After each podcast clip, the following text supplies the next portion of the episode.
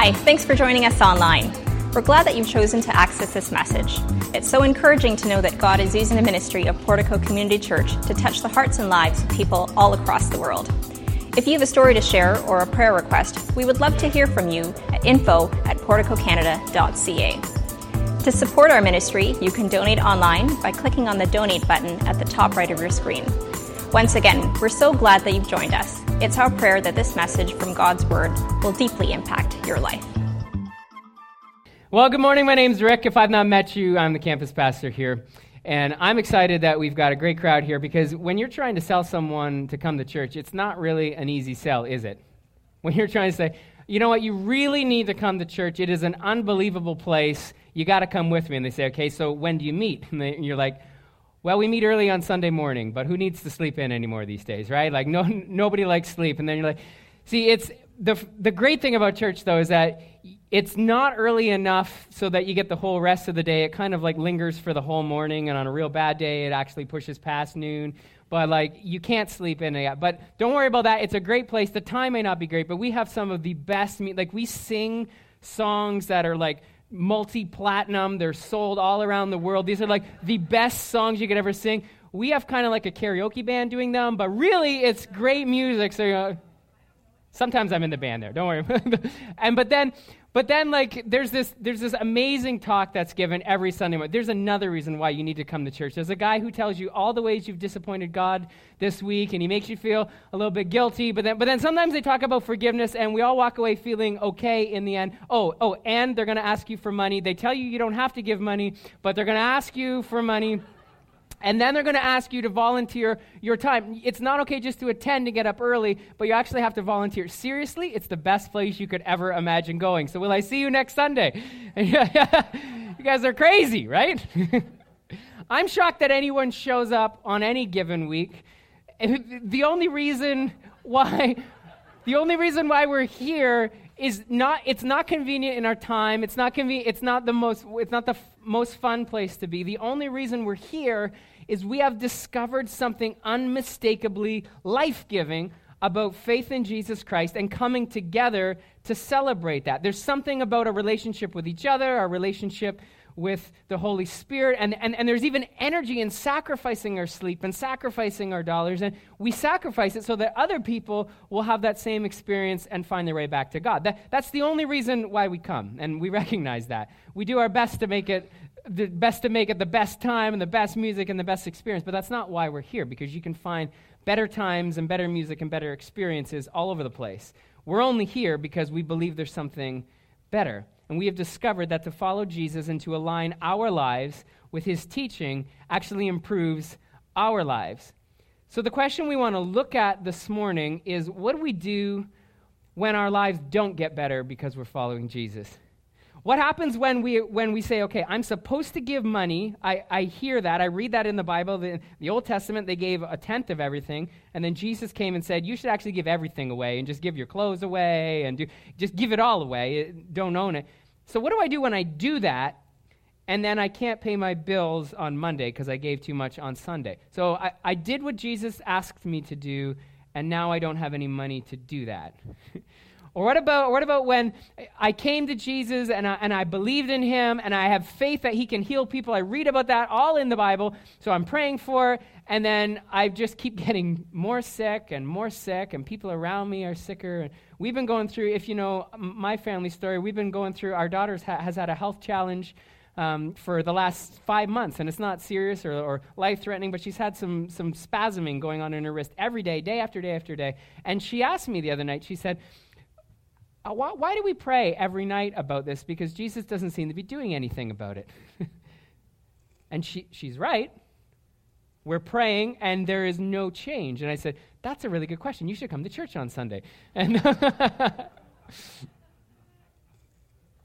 We're overworked and we're overstressed. And for those of you who volunteer with us, you see a planning center request in your inbox week after week after week saying, Why are you asking me to serve? I don't have enough time to do my life, and you want me to come and volunteer at the church.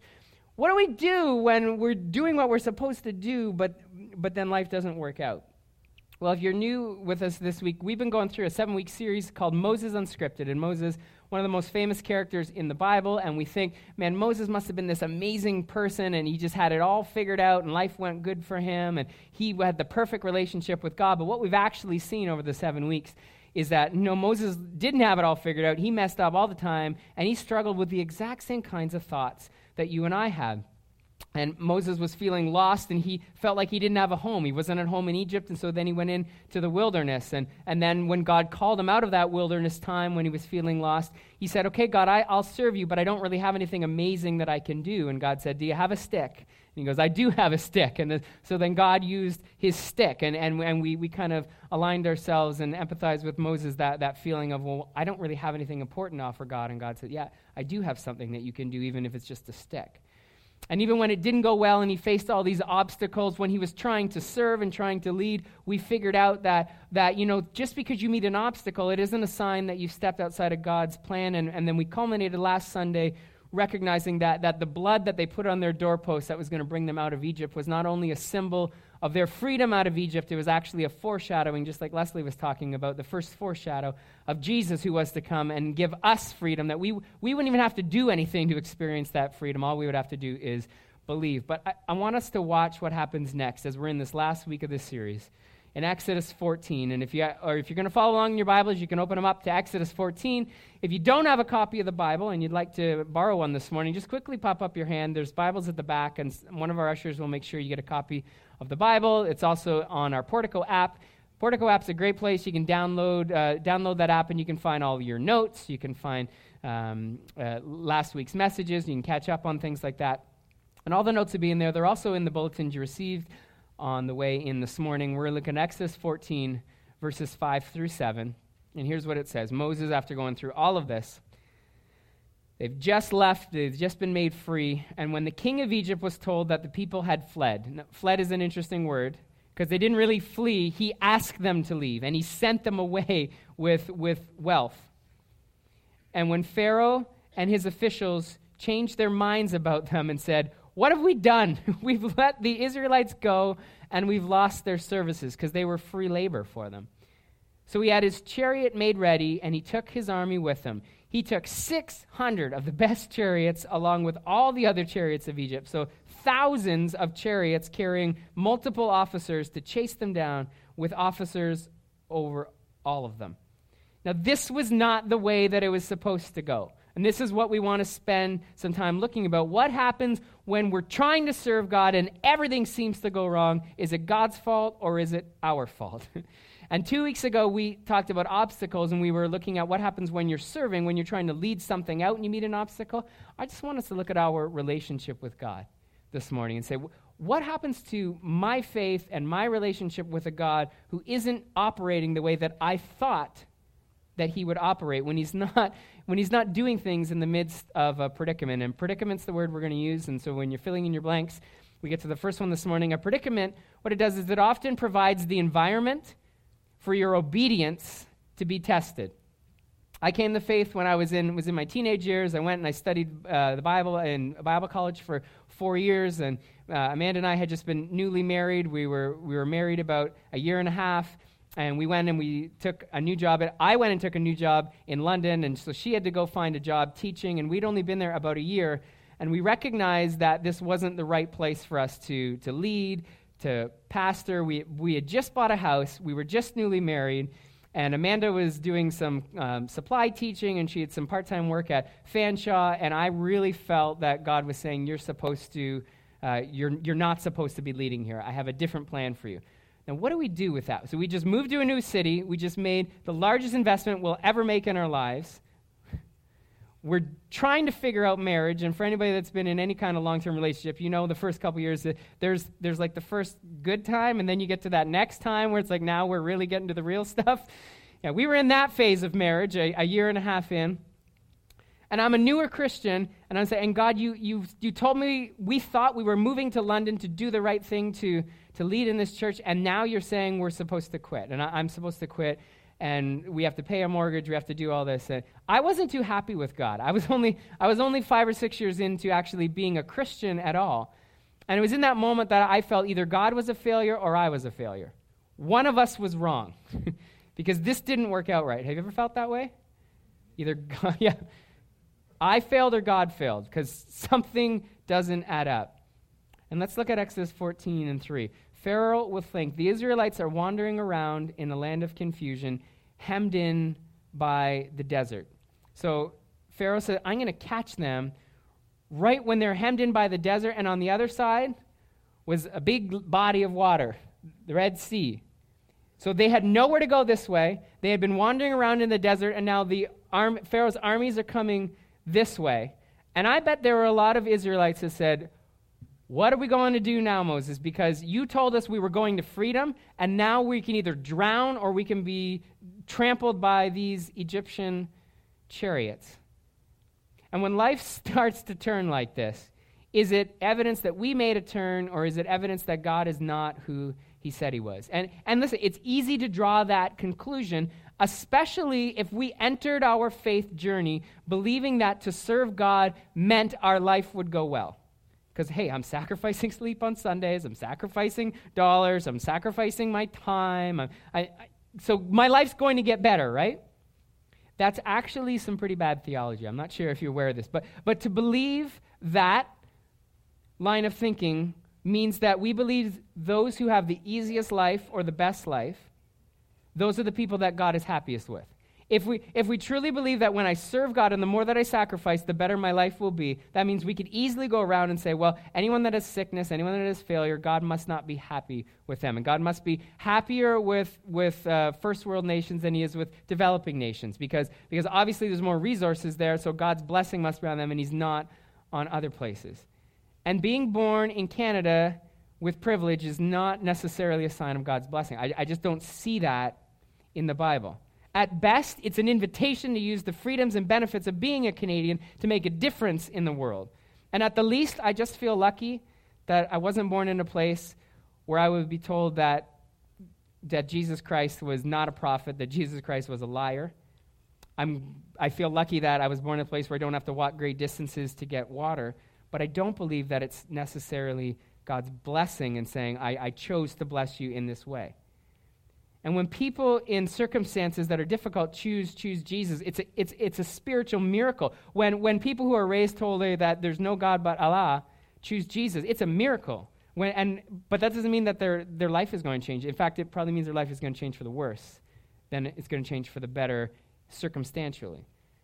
I even struggle with the word blessing because I don't necessarily see evidence in Scripture that God's favor is paired with money or paired with health or anything like that. It, at times that happens, but it's not, it's not A plus B equals C.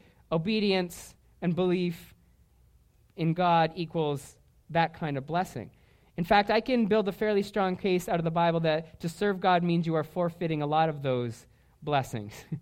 Jesus chose to serve his Father's will and I want you to think about his life. He chose to have no job, chose to have no home. He chose to lay down his life. His blessing was that everyone else experienced freedom. His blessing was death, so that you and I could receive life. And look at his response to, know, to, to really recognizing what his blessing was going to be in John 12 and 27. Now my soul is troubled. So we can't, we can't take the humanity out of Jesus in this. His soul was troubled. And what shall I say? Father, save me from this hour. No. no, it was for this very reason that I came to this. This is him just before he's, he's going to die. It was for that very reason, the suffering, that I came to this hour. And I know many of your stories. You know a lot of my story. We are doing our best to serve God. We are doing our best to, to, to get and be connected into a church to serve into that. We have, we have an amazing group of ministry partners that over, over 120 people that make this body of Christ, this church portico run. And you, and, you, and you really do give and you really do sacrifice. And in fact, I would say if this is correct line of thinking, we earn God's favor. But life regularly hands you and I what we would call a toxic situation where people are against you or life is against you or, or, or the challenge that you face today seems insurmountable even though we've earned God's blessing or God's favor. And I think it's in these times that our allegiance and our obedience better be tested. Like we better start to question and say, is this where am I am I where I'm supposed to be? Is God trying to tell me something? We should have that kind of turmoil going up inside of us. This is where we wrestle with our faith. but it's also where we come to the point is our faith larger than the circumstance that we face? Uh, that we face? Do you put more weight in what the Bible says is the character of God than what we put in how the economy or the job market is faring? Do we put more weight in saying that, that uh, I'm your father, you're highly favored, and you're loved? Or do we put more weight in the relationships around us that sometimes tell us, well, we're not favored in love or loved? Do we put more faith in who Jesus has called us to be if we're a student in school or the climate of what's happening at our school? And it's not easy to remain submissive to God. It's not easy to continue to be obedient when things aren't going well and when life isn't working out the way that we plan. But, but that's why we need to understand that that blessing is not necessarily comfort. Psalms 1, 1 and 2, this the beginning of the Psalm. Psalms is written as, as, a, as an entire work of, of worship and, and just offering raw feeling and emotion to God. Here's what it says Blessed, not blessed is the one with money, not blessed is the one with health and wealth. Blessed is the one who does not walk in step with the wicked, or stand in the way that sinners take, or sit in the company of mockers. But blessed is the one who delights in the law of the Lord and who meditates on his law day and night. That's a biblical answer of what blessing is.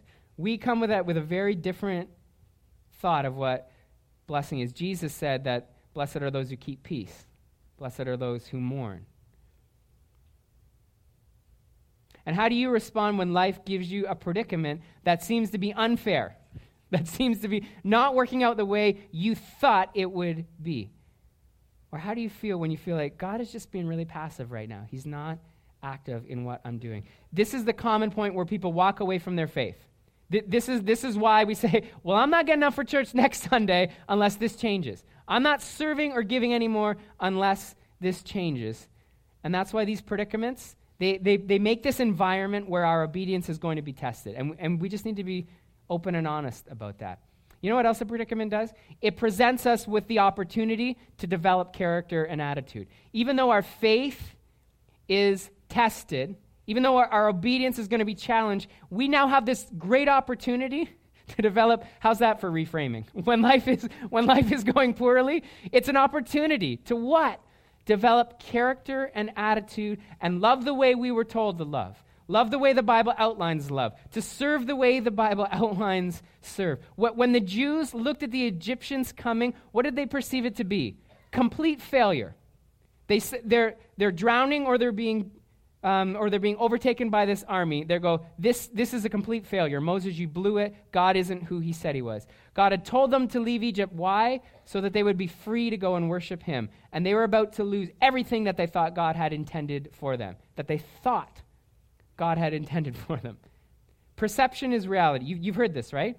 The, what you perceive to be true is your reality. However, perception is not always reality. Your perception is your reality. But your perception is not always reality. It dictates the way you're going to live, and it dictates what you believe to be true. But what if your perception is wrong? What if you perceive that if you do this, God would do this? What if it's wrong? What does that mean for your life?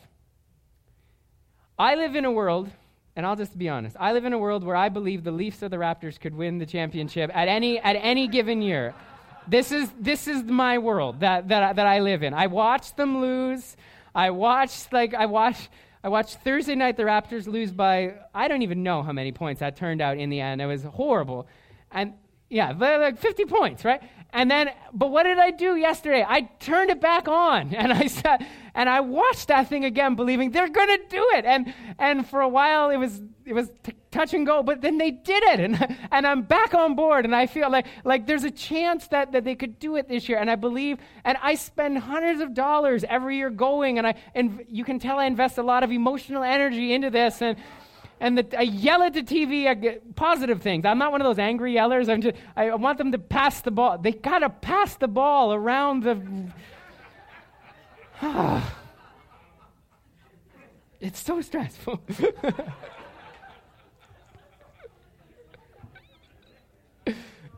oh, right, we're doing something else here. Okay. If, if the reality is that they will never win, if that's the reality, what a waste of everything that I invest into it. If, if the truth is my perception is wrong. The Israelites had wandered and circled for days, and now they were backed against this body of water, the Red Sea. And they were being pursued by the Egyptian army, and they had this perception this was lose lose. We throw ourselves into the water or we die. And so they decide that, that God isn't, their perception was God isn't who he said he was, or Moses made a horrible mistake. That's, what, that's how they were going to respond to life.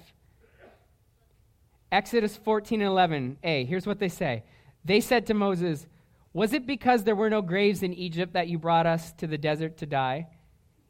Isn't that a very poetic way to, to, to complain? were there no graves in Egypt? Uh, this is Moses who wrote this down later, right? So you know that this is probably what they said. He, he wasn't making them sound fancy. The, it is, it's, a very, it's a very wonderful way to complain. But, but we, we listened to you, we trusted God, and things are going wrong. And again, I, I can't say that I blame them. Because when you are doing your best to serve God and life kicks you when you already feel down, you want somebody to blame. And it certainly isn't, isn't you. And I'm not saying that I'm not saying that in a derogatory way. You know why we don't blame ourselves? Because we know how hard we're working. We know the earnestness with which we tried to believe in God and we tried to trust God. And God is a very natural scapegoat because he claims to be able to control what happens to people and happens to life. And we get in these predicaments, and our character and our attitude is challenged. But it's an opportunity to actually flip those around and go, no, I'm going to grow in who I am and my character and my attitude. There's Barbara Johnson. She's a professor of literature and law at, at Harvard. She also has a little, um, she, she, she said this, and now it's been on Amanda's classroom and it's been in our house. This is, this is a quote we live by Attitude is the mind's paintbrush, it can color any situation. I love that. Attitude is the mind's paintbrush, it can color any situation. You and I can experience the exact same thing and we or we face the exact same thing, go through it, but we experience them very differently. I'll give you an example. Throw this first picture up. If you found, if, if you saw this, who is excited out of their mind free skydiving courses you're going right now? Who's, who's ready? A few people. Who, yeah. Free skydiving courses. Some people are excited. Who thinks that is a death wish? Right there. Right there. Exact.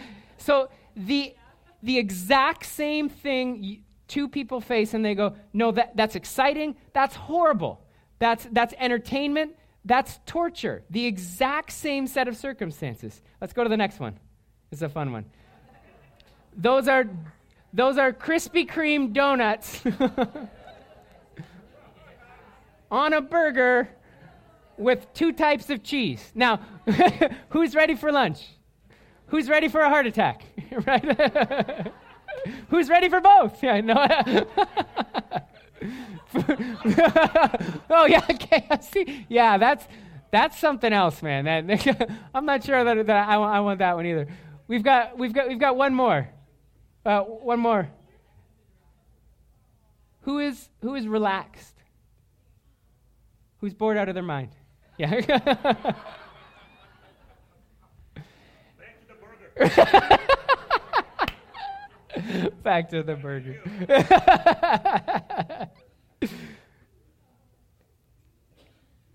The way we approach any situation completely changes how we experience. Philippians 2 and 14 says this Do everything without grumbling or arguing. That's pretty comprehensive. Do everything without, without grumbling or arguing.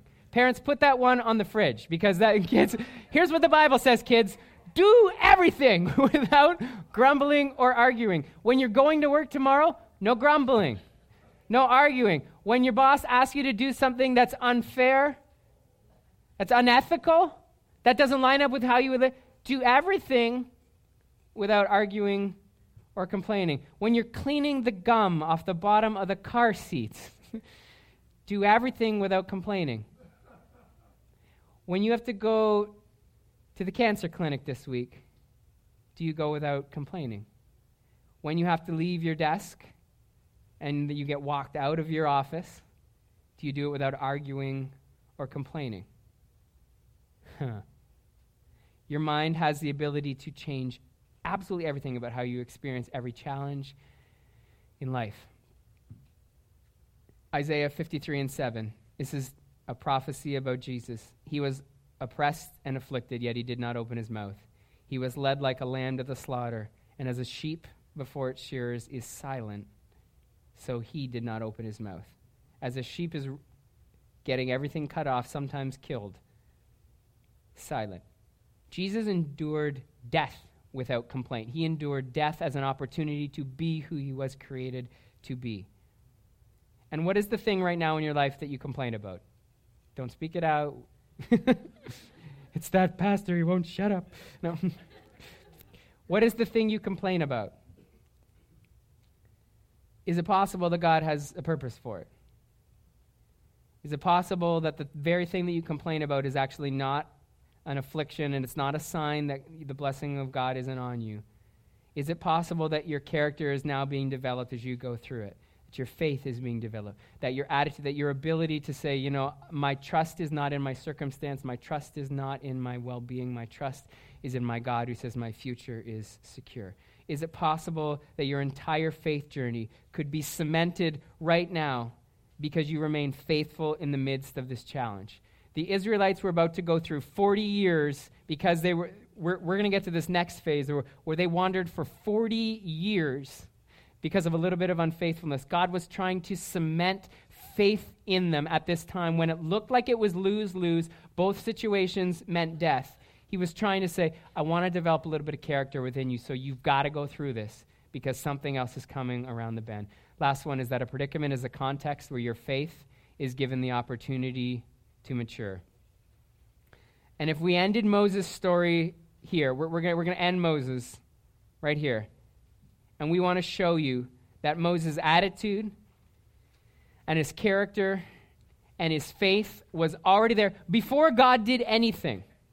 He looked at what God had done, he saw the predicament he was in, and look at the words that he says Exodus 14, 13, and 14. I love this. Moses answered to the people Do not be afraid of death on both sides.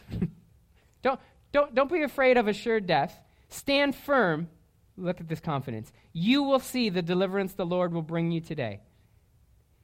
The Egyptians you see today, you will never see again. Moses had no idea what God was going to do. He only had the promises and what he had experienced God do in the past. And then he says, The Lord will fight for you. You only need to be still. I bet there are a lot of people who need to hear that. Just stand still and watch what God is going to do at some point. I bet there are a lot of people who walked in here with thoughts that we raised just resounding in their minds that I sacrifice a lot for God and life is not so great. And if God has the power to make things better, then why doesn't He just do that? Like, I, I, I don't, and you know what? I, I didn't have an answer for hope that night. Why doesn't He heal you? No idea. But I'm not going to stop praying. I'm not going to, every night, I'm going to sit there, and even on the nights when it's been a rough day and I don't really want to have those kind of comforting moments, I'll just pray silently God, Holy Spirit, you heal her hand because you are the God that created her and you are the God that can heal her. And in Jesus' name, heal her. I'm not going to stop that just because yesterday it didn't work. I'm not going to stop believing that God isn't going to keep changing people's lives just because He didn't do it yesterday. I'm not going to believe that God isn't going to provide jobs because some people are out of work. I, I'm not going to stop because I know what God did in the past and I believe that to be true, and the circumstance is not going to tell me how God operates. My relationship, my Bible, the Holy Spirit is going to confirm how God operates. And this morning, we want to give us all an opportunity to mature in our faith. And I'm calling us all to a faith response this morning. That we would say, the challenge I face today is not bigger than the God that I serve. Over the past year, couple years now, we were tracking with the story of Kevin and Julia Garratt. I know many of you, many of you know their stories. They lived as global workers in China since the 80s. This is a couple that were a part of our Portico family before we were even Portico. they started a business and they were going to they raised their family in China they shared their faith as they lived their lives. They shared their faith with a group of people that may otherwise never hear the name of Jesus. People's lives were changed because of what they did. And in 2014, they were, they were invited to a dinner and they were going to come talk about some business things. And as they were leaving dinner, they were grabbed and separately they were taken and they were held in prison. And they remained there for over six months, not ever even speaking to each other. They were forced to sign a letter agreeing to be investigated. And what that meant was solitary confinement, followed by sharing a jail cell with then 14 people that was no more than 12 feet wide. You're in a jail cell with 14 people that's 12 feet wide.